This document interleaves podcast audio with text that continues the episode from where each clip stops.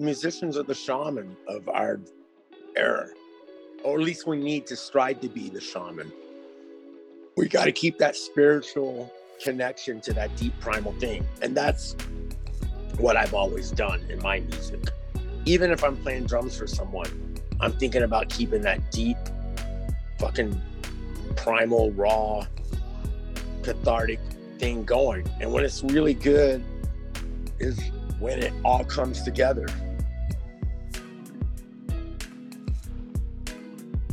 Here we are. We're on the Weird Music Podcast with Mike Dillon. Mike, glad to have you here, man. I want to start this off. I see, you know, you've got this awesome music room you're in right now. And um, shit, Mike, you know, looking back, stepping in a time machine, take me through that moment when you decided to go all in in music and kind of what your thought process was like way back when. I've been playing since I was 10 years old. And for a couple years, I was really into drums, taking drum lessons. I love John Bonham. This was like 1975, 76. You know, buying Led Zeppelin records when they came out. I also loved Kiss. And then I got into skateboarding and sports for a while, for a couple of years. And then I got into Rush really heavily and uh, like Zappa and all the prog rock that was happening, maybe like 1980. And I just became a Rush freak. And I got asked to play in a band in high school. And I quit playing football and I just focused on music. I, you know, got the bug. And that was probably like right after my sophomore year in high school. And I just been going ever since. I was like, all right, I'm gonna go to music school. You know, I even played in the Houston Youth Symphony. I just, that was when I was all in. So I've been all in since I was about 15, 16 years old. No plan B. No plan B, you know. I can remember people at school. I went to a private school in Houston. They were like, well, you know, you're really good at math and physics. You should be like an engineer or something. I'm like, no, I want to be a musician. What if you don't make it? Nope, I'm gonna be a musician. You know, you know the counselor types. They tell you, don't, don't, don't chase your dreams, kid. So luckily my mom was a school teacher. She back when I was 10 got me drum lessons with a good teacher and and we had school band, you know, and that was I had a choice between sports or school band and band, you know, and I don't know if everyone still gets that choice. I, you know, I, I don't have kids, so I don't know what's going on in schools today. I, I hear rumors, you know, yeah, they're they're cutting the funding to the arts yeah. departments. Um, definitely a unique situation to have been uh, propped up by by people early on. Like, you know, so much of school is sit down, shut up, memorize this for the test. So we're in the school of rhythm right now with Mike Dillon, man, and you know, thinking back to summer camp this past weekend, like it's insane how profound, like a euphoric experience something as simple as rhythm can bring to people in the crowd. And I think it'd be cool to hear from you, you know, as someone like top percussionist, like what do you think it is about um, you know, rhythmic patterns that can be just so profound uh like psychologically to experience as a listener? I mean, rhythm you know, even before I played drums, I mean, being six years old, and seeing a drummer play for the first time, it's pure magic. Okay. And now that I'm 55, I'll be 56 next month. The challenge for me is still just letting the music do what you just described, let letting the rhythm take you and um, not being cynical about the rhythm. I mean, the pulse is everywhere around us, you know, whether it's the cicadas outside, making noise or the crickets chirping the way they chirp, you know, the birds singing, rhythms everywhere. You know, whether it's a DJ like just making big fat beats with bass that rocks your bowels or a drummer doing something mind blowing. You know, that's what was is cool about summer camp to me, you know, or any music festival I go to. I remember the first time I went to like a festival. It's like I was with Claypool and we were playing this place out in California. It was mainly like a dubstep festival, you know. And I had never experienced one of those things. And it was, it's not really my wheelhouse, but it was still the essence of it. It's all, it's all rhythm, you know. So being a percussionist, I get to st- all this shit behind me. I get to study rhythm and, and, and practice every day and stay in the rhythm, you know, because there's 12 notes or whatever in an octave, but there's a gazillion rhythms. So it's all rhythm. You know, it's like di- that famous Dizzy Gillespie quote. Uh, he was playing, I don't know if I think he quoted it, but he's also told a few of my friends that played with him, including Johnny Vidacovich. He goes, You know, when I'm at home, I practice music theory and scales and all that stuff. But when I'm on the gig, I play rhythm, you know, and that's a trumpet player. So to me, you know, one of the kings of Black American music, he sums it up, you know. And I know, like on that tour, it was a vibraphone trio, bass player and drums. I was just feeling like I was sucking really bad. And I heard that quote. I was like, yeah, just focus on the rhythm, you know. So I, am glad I play a melodic instrument that I you get to play like a drum. You know, that's what the vibraphone is. It's a melodic instrument that you play with mallets. So it's still drums. And you're doing you're doing a lot of improv totally up there, right? Like I saw you with everyone orchestra and man, the whole thing's on the fly. Um, I'd love to hear your take. Like, what is your mental approach going into an improv format? Well, it's always great to know and trust the musicians you play with to me, improvised music demands trust. And then it also demands silence. A lot of people don't think about silence. Like a lot of people think improvised music, that means just play a lot of notes and go crazy. Sure, if it's appropriate. But my favorite improvising musicians that I play with, like James Singleton down New Orleans, or Steven Bernstein in New York City, or Matt Chamberlain, great drummer from Critters Buggin', you know, or Brian Haas, who's on tour with me, you know, they're not afraid to just shut up. So to me, if you shut up and listen, then you can hear what the other musicians are doing and make a choice. And back to studying, you know, when I went to music school, that was the first thing my percussion teacher told me. He was like, a good percussionist stays out of the way of the drummer and the rest of the rhythm section.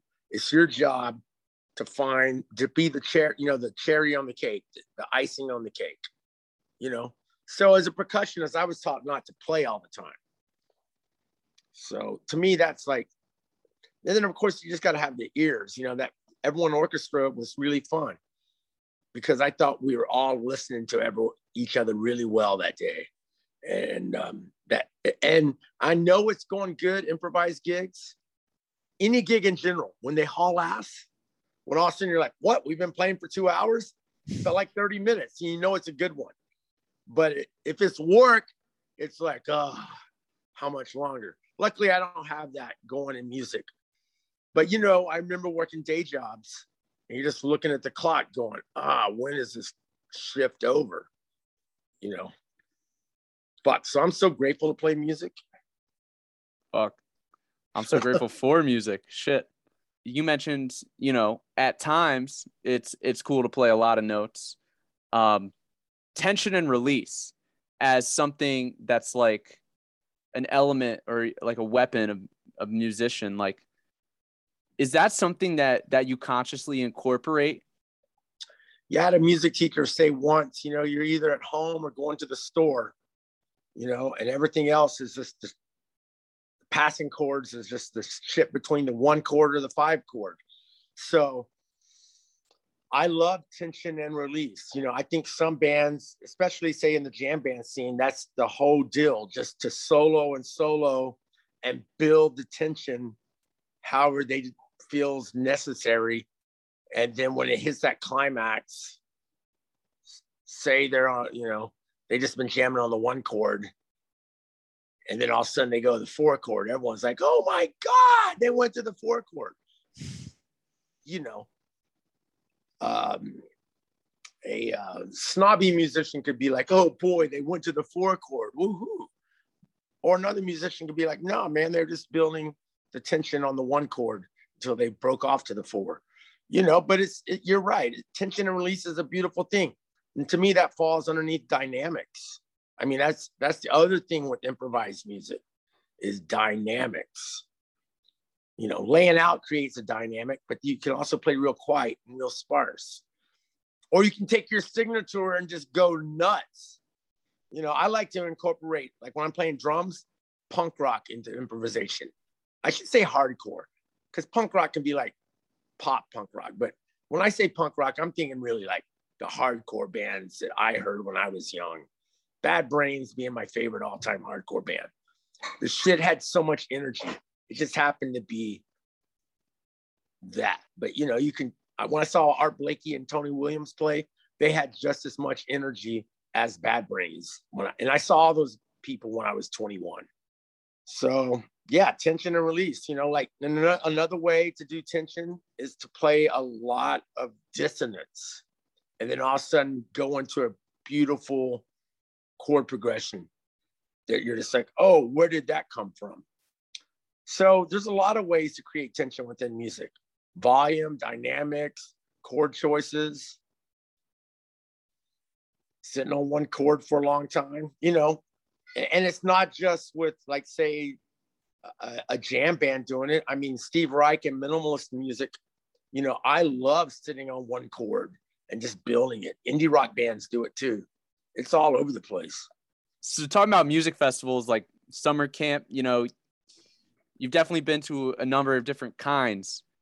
Summer camp specifically, like how would you describe how just like uniquely awesome summer camp is and just like the music festival experience?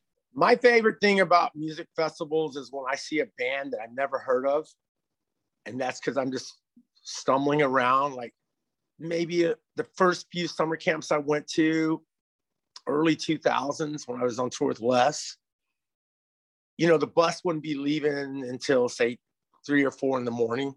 So after our set, we just have time just to walk around, go in the wood, you know, just, and, and it wasn't as crowded as it is now. But you just walk into these stages and you discover some weird band, be like, whoa. And that's one thing I like about summer camp. They they book all kinds of music. It's really, you know, there's all the jam bands, but there's a lot of electronic stuff. So to me, my advice is just to walk around and and and, and take a chance and see something you don't know. Like that's why I always love playing the campfire stage because it's sort of right in the center. Or I played with Iceman Special, the Soul Shine stage. You could tell there were people just walking by that had never heard of that, that band or some of the bigger stages, people got to know who you are and to fill up those areas. So, talking more about summer camp, like 20 year anniversary, what do you think it is about summer camp that's ha- let it have this sustained success and, you know, is like why it's so great?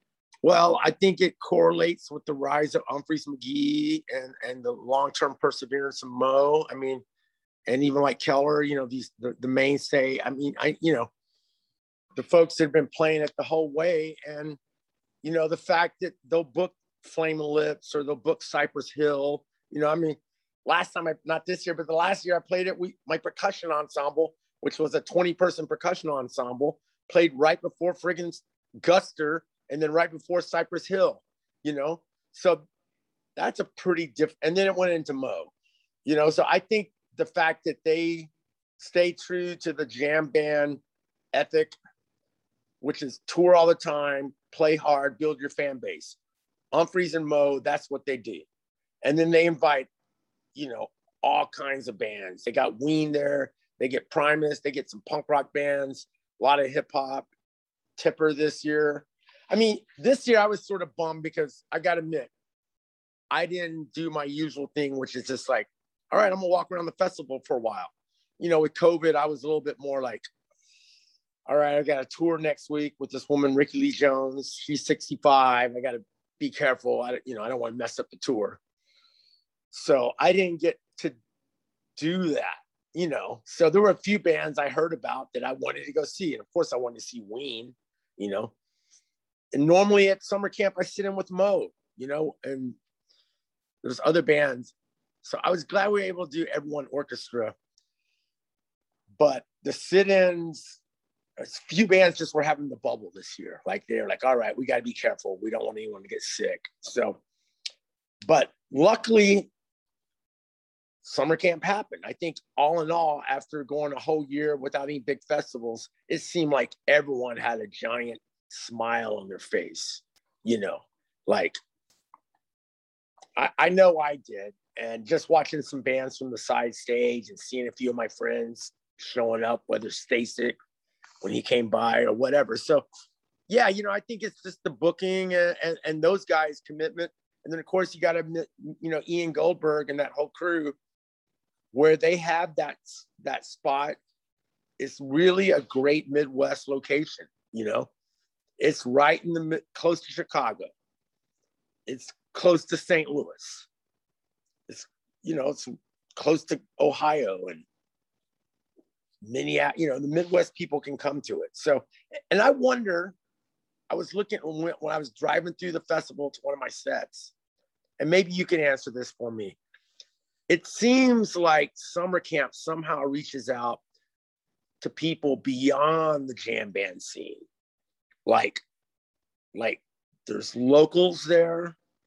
There's people from the vicinity that maybe heard that like, man, if you go to a Phish show, you're gonna have a hell of a good time, brah. And they're normally gonna be at like some young country shit or something, but they're all there with their shirts off, getting loaded and partying.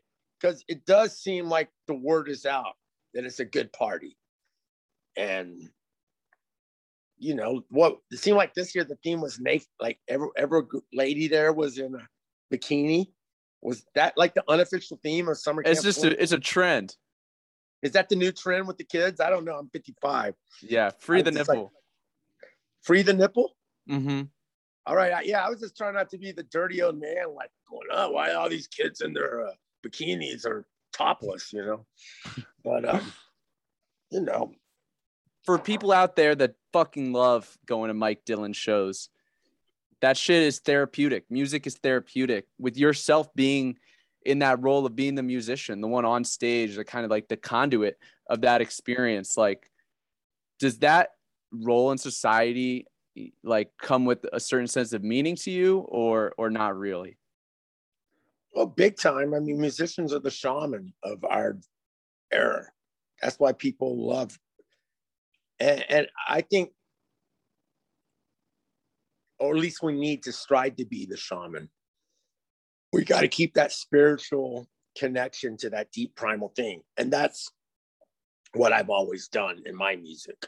Even if I'm playing drums for someone, I'm thinking about keeping that deep, fucking primal, raw, cathartic thing going. And when it's really good, is when it all comes together.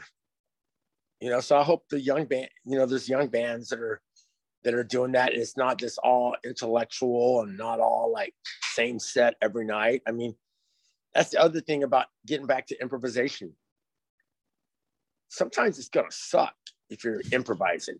You gotta afraid, or sometimes it's gonna be so weird, you're gonna run people off. I, have done it both, you know. I mean, the fact that your your podcast is called Weird Music, I love weird music. I mean, I think there's that that should be a, part of our goal. So yes, yes is the answer to your question. Fuck yeah.